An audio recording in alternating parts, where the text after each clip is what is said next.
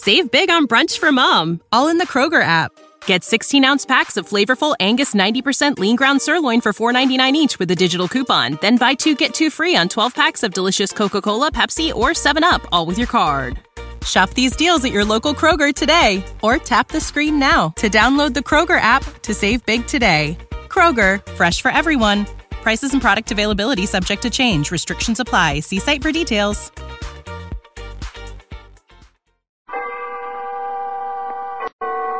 Autolite and its ninety-eight thousand dealers bring you Mister Herbert Marshall in tonight's presentation of Suspense.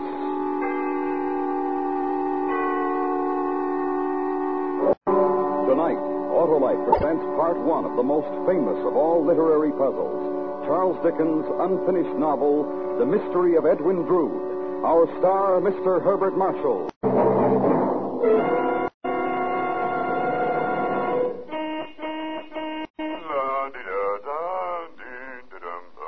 Well, if it isn't Oscar, the singing limousine. Every car sings when it's got what I've got, Harlow. Ah, uh, you don't have to tell me, Oscar, I know. You've got ignition-engineered Autolite spark plugs, the spark plugs that are world-famous for quality and performance. I'm starting to hear right, Harlow. Ah, you sure are, Oscar, because Autolite spark plugs are ignition-engineered to give top performance at all times. They're specified as original equipment on many leading makes of our finest cars, trucks, and tractors. My Autolite spark plug dealer told me spark plugs were the very heart of my ignition system. And he was right, too. So, friends, have your spark plugs checked by your nearest dealer who sells Autolite spark plugs. To quickly locate him, just look for the Autolite spark plug sign or phone Western Union by number and ask for Operator twenty-five. And remember, from bumper to tail light, you're always right with Autolite. And now, Autolite presents Charles Dickens' The Mystery of Edwin Drood, starring Mister Herbert Marshall, hoping once again to keep you in suspense.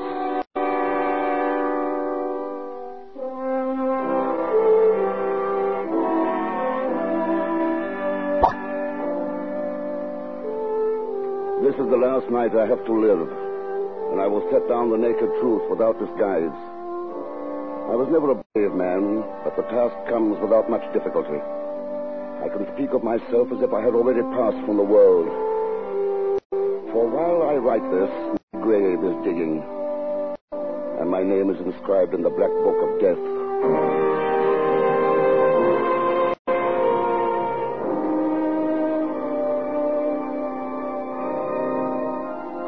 It was in the organ loft of the assembly hall at Cloisterham College where I first began to learn how man's mind can become a thing of horrible wonder, a part, a writhing, tormented thing, beyond his poor power to control.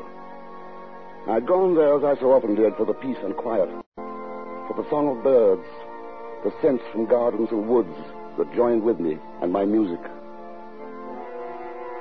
And it was there, suddenly without warning, that my mind filled with those words, words long forgotten, only half learned at best, somewhere in the dim past. When the wicked man turned us away from his wickedness, he shall save his soul alive. The wicked man? What has that to do with me, with John Jasper, simple instructor in music? Jack! And why should I be filled with a strange sense of guilt? Are you in there, Jack? The wicked man. Me? The wicked man. Jack! Are you in the organ loft? Jack? Well, uh, who's that? It's I, Jack, your nephew, Edwin Drew. Edwin? I'm out here in the assembly hall. Edwin. Edwin, my boy. Jack. Jack, it's good to see you again. Let me see what the past three months have done for you. Oh, I can't say they've done you a bit of harm. No reason why they should. But tell me of yourself. You look a little tired. Tired? Nonsense. Never felt that in my life. Not worried about something, are you? Some strain you're under, perhaps? In this sleepy old college town? Oh, here, come into my office. We're wasting all this time in talk. I've been saving a special welcome for you, my boy. Sit down and rest your weary bones while I make it ready. Oh, oh Jack. Jack, I'm truly home again. I can see that now. No wonder you love it here at Cloisterham. Is that what you think, Edwin? Well, who could think otherwise, looking at you? You're respected, your talent for teaching music admired and looked up to. You'd be duty-bound to love it. You're wrong, Edwin. I hate it. What? I hate it. Jack, I'd never dreamed. Well, no, no, let there be an end to such talk, Edwin. We've delayed our toast much too long as it is. To your future, Edwin. Oh, no, Jack, hold on. I'll not make that the first toast upon my return. Oh, why not? There's a much better one to drink to on this day of all days. To my future wife, Rosa. Of course, Edwin. To Rosa.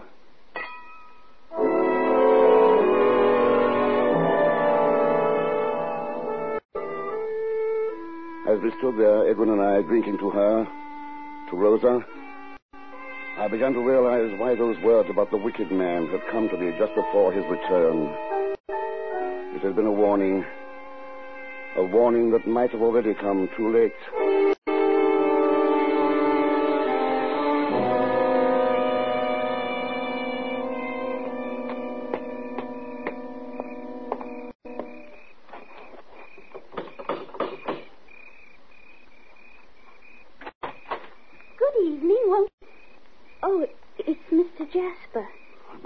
Have I startled you? Why, why, no, Mister Jasper. It was only that I... Oh, you were expecting someone else? Well, uh, Edwin said that he might get here early. I'm sorry I disappointed you then. Oh, no, it isn't that, really. Oh, I'm being quite rude, aren't I? Please come in. Thank you, my dear. Well, you look most charming, Rosa. I'd swear that gown was purchased in London expressly for your party tonight. Oh, you surprised me, Mister Jasper. I didn't know you were so observant concerning women. Concerning women, Rosa? Or you? Why, me? I'm only one of your music students. No, no. You're a good deal more than that to me, Rosa. I'll open the parlor. We can wait there for the other guests.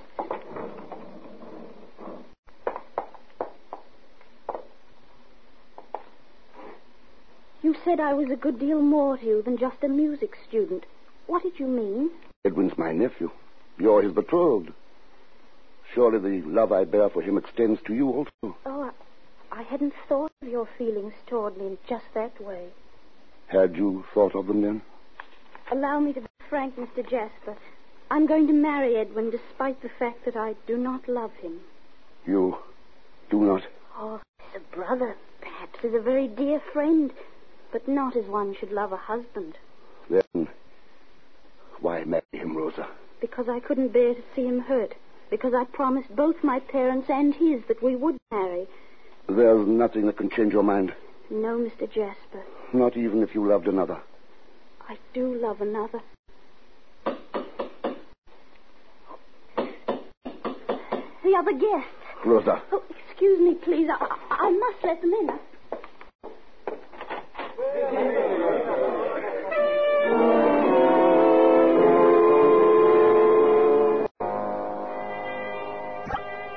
I remember little concerning the party that followed, being too occupied with my own thoughts. But two incidents do stand out as foreshadowing events to come. The first, a conversation between Dean Crisparkle and his protege, Neville Landless, a strange and intense young man, but newly arrived from Ceylon.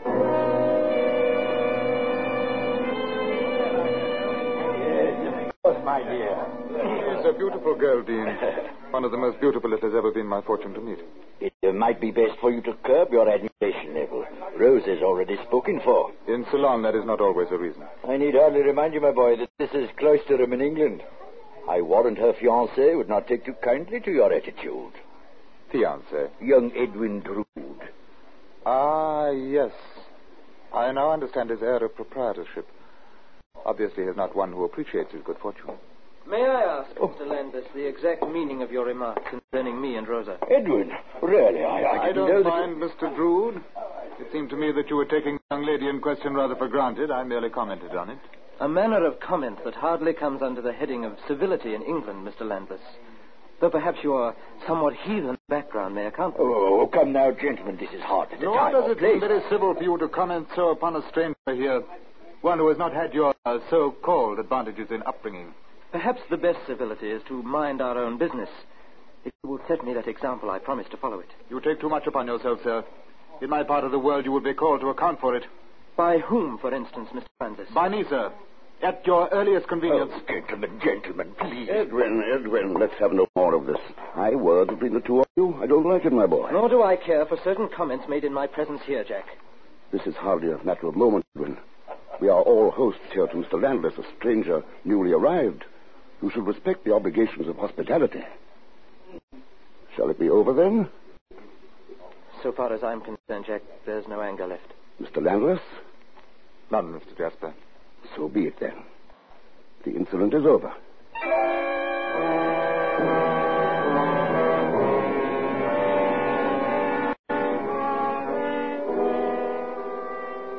When it became time for Rosa to play, I took my place at the piano beside her in order to look down the pages of the music. I stood there watching, watching her hands caressing the keys like two white, tender doves, seeing her lips pursed tenderly in concentration, the curve of her soft cheek, her eyes intent upon her music, yet finding moments free to glance up into mine. A tide of emotion welled up within me as I watched, and then I saw it begin to overtake her, too.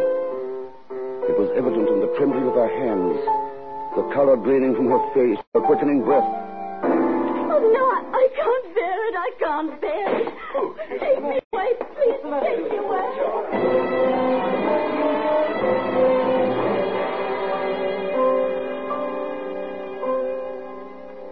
It was then the decision was made.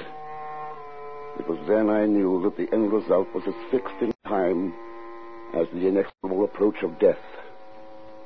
In this instance, the death of Edwin Drood.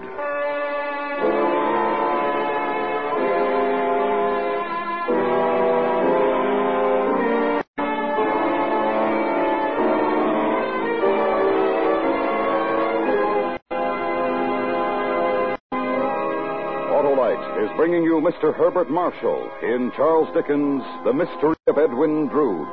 Tonight's presentation in radio's outstanding theater of thrills, Suspense.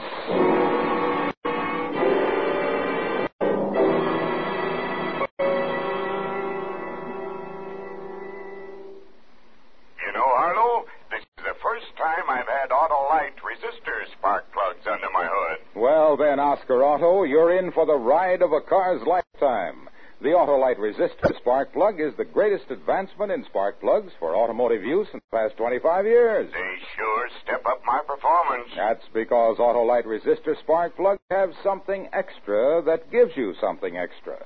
That extra is an exclusive Autolite built-in ten thousand ohm resistor that makes possible such extra advantages as smoother engine performance, quick starts, and double spark plug life. Extra special, eh, Harlow? Right you are, Oscar, and the Autolite resistor-type spark plug is only one of the complete line of Autolite spark plugs for every use.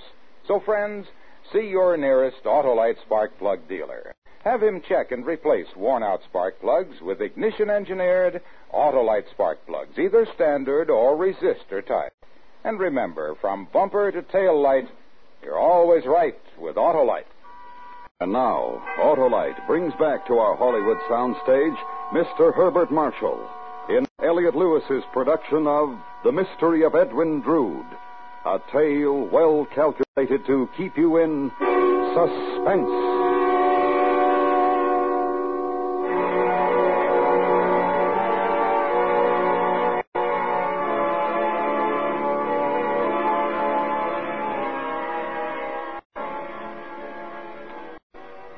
I have said that a man's mind can become a thing of horrible wonder, apart. So it must have been with mine that night. For I know now that the plan, the complete, the perfect plan, was born the very moment that Edwin Drood led Rosa from the room.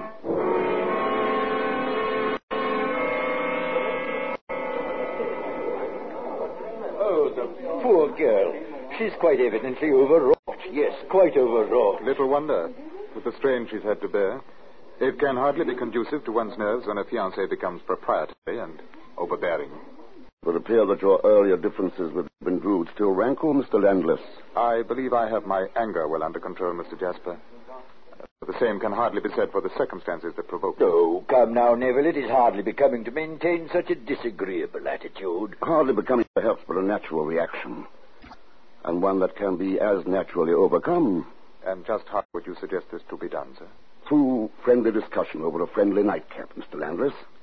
Shall we stay at my gatehouse? Within the hour? Will Drood be amenable? He's already accepted my invitation. Then I shall accept also. Thank you, Mister Landless. You shall not regret it, I assure you.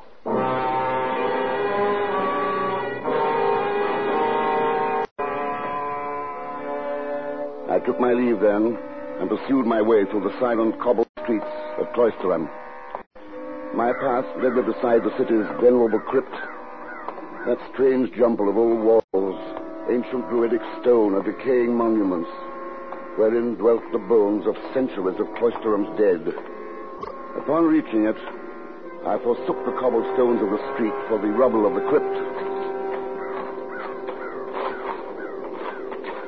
You wear that there mound by the yard gate, Mister Jasper. Oh, is that you, Durdles? Aye. Well, what was it you said? I said, where the mound, Mister Jasper. Why, uh, what is it? Lime, that's what. Lime? What you call quick lime? Aye. Quick enough to eat your bones and your boots. With a little hand stirring, quick enough, surely, to eat your bones. Really? Now, you, you use it in your stonemason work, do you? Aye. Though it's little enough stone work for Durdles these days. But with the mayor and them wanting to learn where the olden ones is. Oh, yes. Searching for the final resting places of ancient druids, aren't you? Aye. Trying task it is, too. What with the way they're buried here, without no rhyme, no reason. Scattered about like in walls and under passageways. At best, I'd say it was an impossible task. That was... Not for Durdles and his hammer, it's not. Hammer? How can that possibly help? Well, look you over here, Mister Jasper. Here's a wall. Thick it is. Over six feet. Crumbling bad in spots. Hard to tell just what might be buried there, if anything. But Durdles will soon put an end to that mystery. Yeah, he taps, you see. Solid here. An old un. So I goes on tapping. Harlow here. Nothing. I tap some more. Here I find solid. Huh? Hollow again. There you have it, Mister Jasper. Walls hollow. Oh, filled with rubbish and what not, I wager, but hollow plain enough. Like most of the walls around here. Plenty of room in them for a hundred more bodies, it need be. Yes, I dare say. Well, thank you kindly for the most illuminating lecture. Well, now, you didn't say why you come visiting here in the first place, Mister Jasper. I... I don't believe I know, Durdles. I don't believe I know.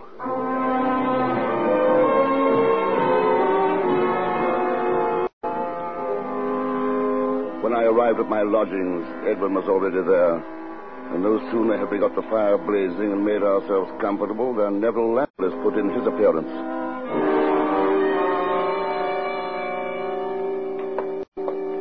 Please to sit down, Mister Landless. Whatever small comforts you find here, consider to be your own. My thanks, Mister Jasper. Turn up the lamp on the desk, will you, Edwin? I'll prepare some mulled wine for that nightcap I promised. Of course, Jack. You'll probably notice, Mister Landless, that I have the lamp so arranged as to illuminate a painting over the chimney place. I had noticed it, Mister Jasper. You'll recognize the subject, of course. Miss Rosa. I could hardly fail to do so, though the portrait is far from flattering to the original. Oh, don't be so hard on it, Mister Landless. It was done by Edwin, who made me a present of it. I'm sorry, Mister Drood. If I had known I was in the artist's presence. I doubt that your remark would have differed, Mister Landless. Perhaps it would not have, Mister Drood. Oh, come now, gentlemen, let there be no more of this. The wine is prepared. So, and surely no lady, or at least the portrait of one, should intrude upon the drinking habits of good friends. For for you, Mister Landless. Thank you, sir. Edwin? Uh, thanks, Jack. And now, for the first toast of the evening, I should like to propose one to my nephew, a most fortunate man. A toast in truth, Mister Jasper. I shall drink to it. Thank you both, gentlemen. Yes, Mister Landless, I ask you to observe my nephew, for he is indeed one of the most fortunate men of the world. And an enviable state, if I truly possess it, Jack. How could you doubt it, my boy? A family estate that eliminates the burdens of economic necessity. Rosa, eager, waiting to supply you with the greatest blessings of domestic bliss and love. Quite different from your prospects and mine, is it not, Mister Landless? Yes, quite different, Mister Jasper. Upon my soul, Jack, I almost feel apologetic for having my way smoothed as you describe. Almost, but not quite.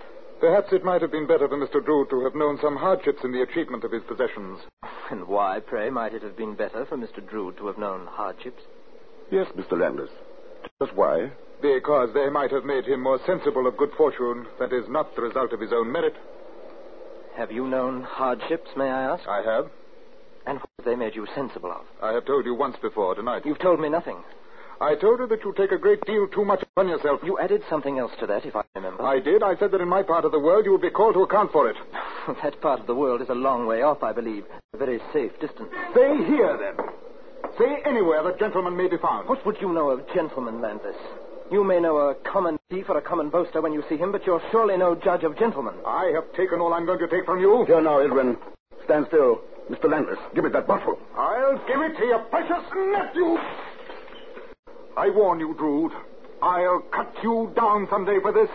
I swear it.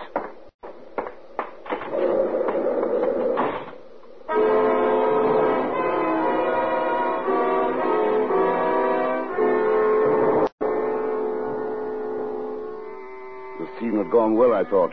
Very well. And after Landless's enraged departure, after I had calmed Edwin down and sent him home, I waited for what I knew would inevitably follow. It was close to midnight when it did.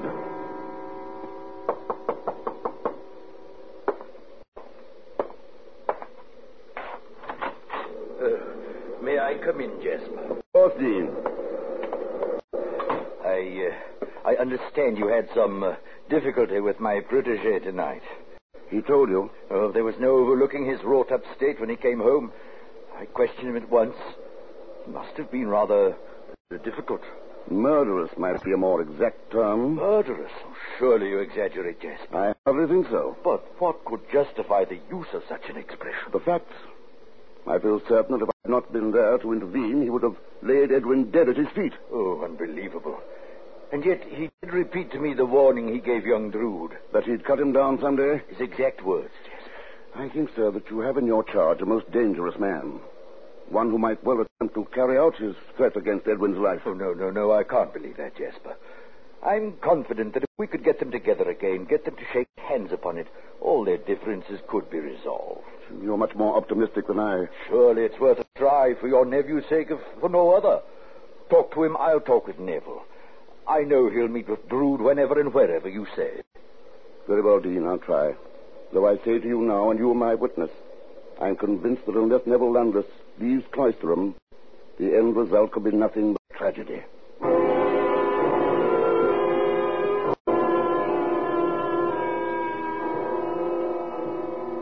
It was two days later that Dean Crisparkle brought me assurance of Neville's willingness to cooperate. Immediately I sought out Edwin Drood for a dinner on Christmas Eve. Just the three of us. And so the stage was set. And the hours flew. And the ugly streets of Cloisterham turned bright and gay with the holly and the mistletoe. The dinner in my lodgings went cheerfully and well that Christmas Eve. The holiday spirit burned as brightly as the fire in the hearth. There was peace on earth to all men of goodwill.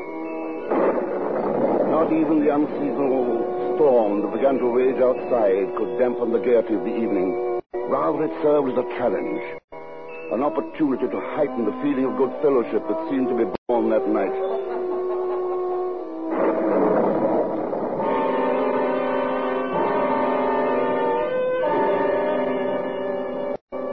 It was sometime around midnight when the two men, arm in arm, took their departure. You would suggest something like this, Jack. Fancy going to see the river at this hour on Christmas Eve. Only a madman would suggest such a thing. And only two young madmen such as you would take up such a suggestion, if indeed you are to take it up. Nothing could stop me from it now, Mister Jasper. It's unbelievable that that sluggish, muddy stream could ever become a raging torrent. Nevertheless, you'll find it is so, Mister Landless. One of the few worthwhile sights to behold in Cloisterham. Our river, reborn at the height of a storm. I warn you to be careful, however. The footing will be treacherous. You're a wicked man, Jack, to inflame us over the idea and then attempt to draw us back. Well, you'll not succeed in stopping us now, eh, Neville? No, Edwin. Nothing will stop us now. Then come along. We'll be on our merry way.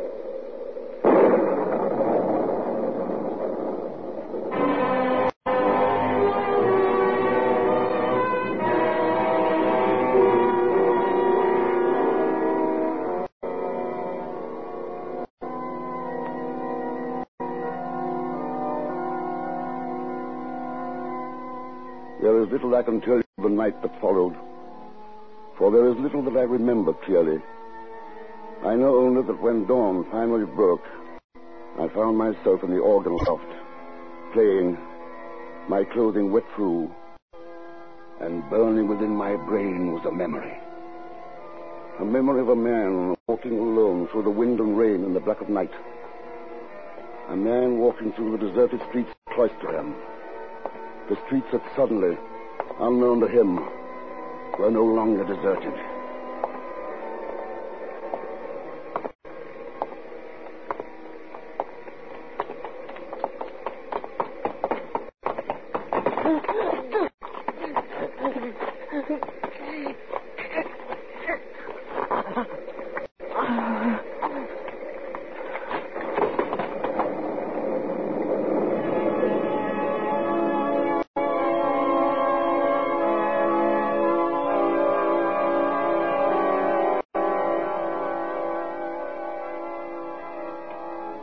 Memory, I said it was. Or was it a dream? I did not know. But as I sat there in that organ loft, in the dim light of Christmas morn, there was one thing I did know. Edwin Drew would never be seen again.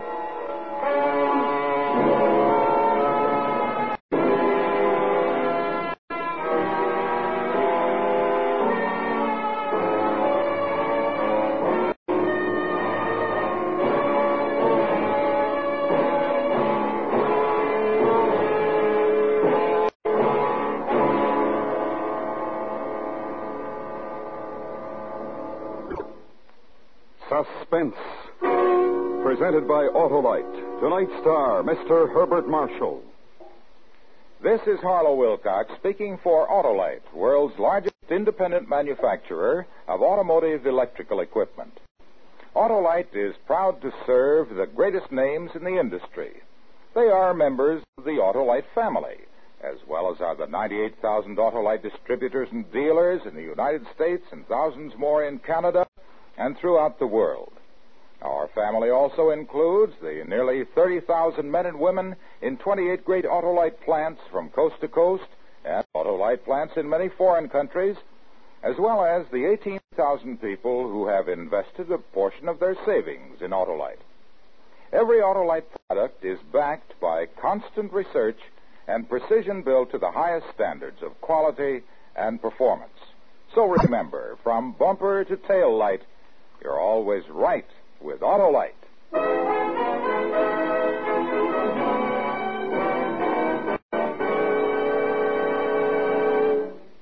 Next week, part two of Charles Dickens' unfinished novel, The Mystery of Edwin Drood, at which time we will attempt to solve this literary puzzle. Our star, once again, Mister Herbert Marshall. That's next week on Suspense.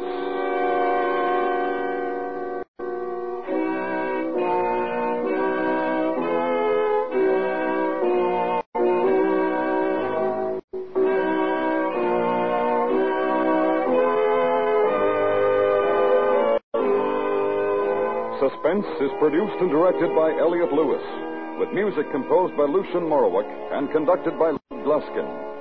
The Mystery of Edwin Drood was adapted from Charles Dickens' unfinished novel by Sidney Marshall. In tonight's story, Terry Kilburn was heard as Edwin Drood, Betty Harford as Rosa, Ben Wright as Landless, Joseph Kearns as Dean Crisparkle, and William Johnstone as Durdles.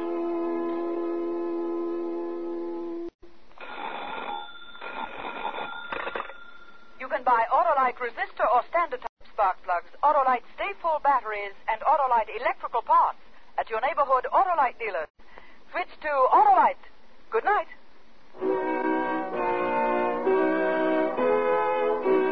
This is the C B S Radio Network.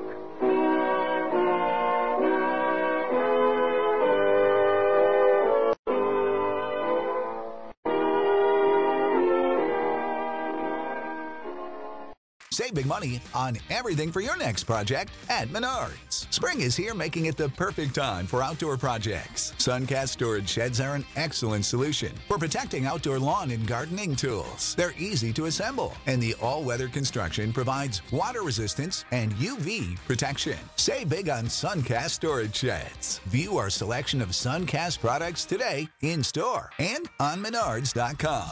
Save